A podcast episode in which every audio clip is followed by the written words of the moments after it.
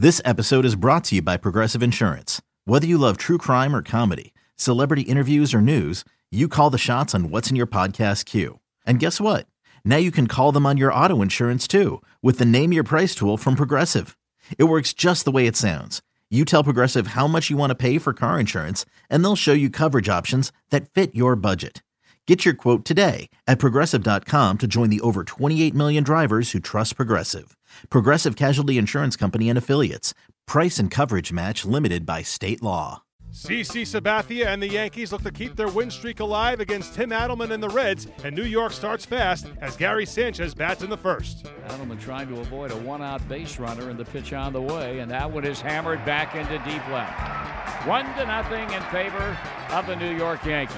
He made that look easy. Sixth home run that Adleman has given up, and there was no question about it as Sanchez drilled that ball into the lower deck and left, and it's a Yankee first inning lead, as was the case 24 hours ago. Falls to Billy Hamilton to try and get somebody across the plate. Swung on ground ball. Bob the glove of the third baseman rolling into left field. And this ball game is going to be tied up. Quite surprised that Peraza did not slide.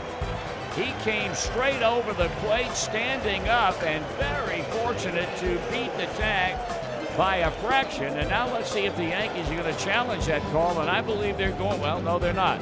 Votto climbs in. Votto swings, grab ball up the middle. Base hit into right center field. That'll get two more runs in.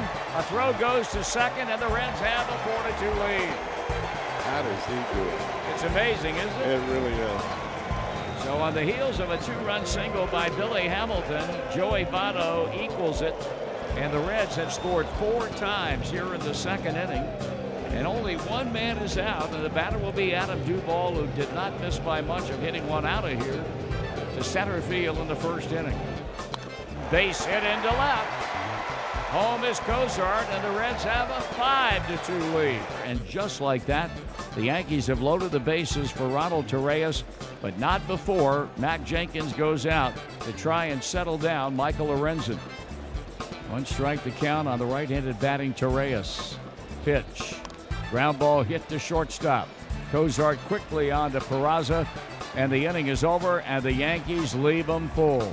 So now the go ahead run comes to the plate, and Gary Sanchez, and right now, Eugenio Suarez comes in from third base and has a quick meeting with Raisel Iglesias, and Iglesias having major control problems here in the night. There's a line drive caught by Iglesias, throw to second, double play, and this one belongs to the Reds. A screaming line drive that Suarez picked off with no problem at third. And I mean, he had Hicks hung out to dry at second base. Quick throw down to Peraza, and the Reds hang on and get a split of this two-game series. The final score is five to three. The Reds split their two-game set with the Yankees at Great American Ballpark, and Bryan Price sees his club improve to 18 and 15. Yeah, it was nice. I mean, what was that a six six hit inning? Yeah. I think it was, and One walk.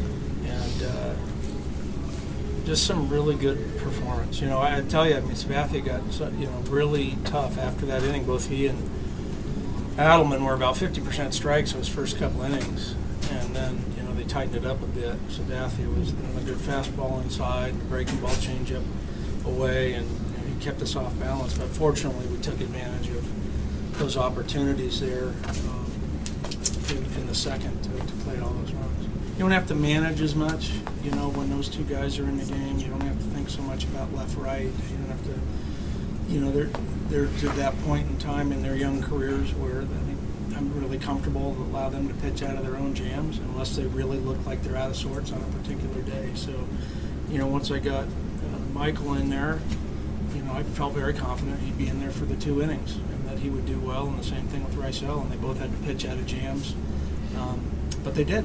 They made the pitches they had to. Raisel Iglesias had to work out of a jam to earn save number six on the season. His ERA for the year is 0.98. Eh, bueno, no, eh, llanamente Whatever the manager asks me, asks me to do, I will do. You know, like if it's one inning, two innings, I don't care. I'm just gonna go there. I'm just gonna do my best, and I'm just gonna help the team to win. The Yankees have a really good team, you know, but uh, when that happens, I just try to be focused 100% and just try to keep the runners, you know, close to the backs and try to th- those guys don't don't score, you know. After an off day on Wednesday, the Reds will head west and face the Giants at AT&T Park on Thursday. Bronson Arroyo will make the start in the opener.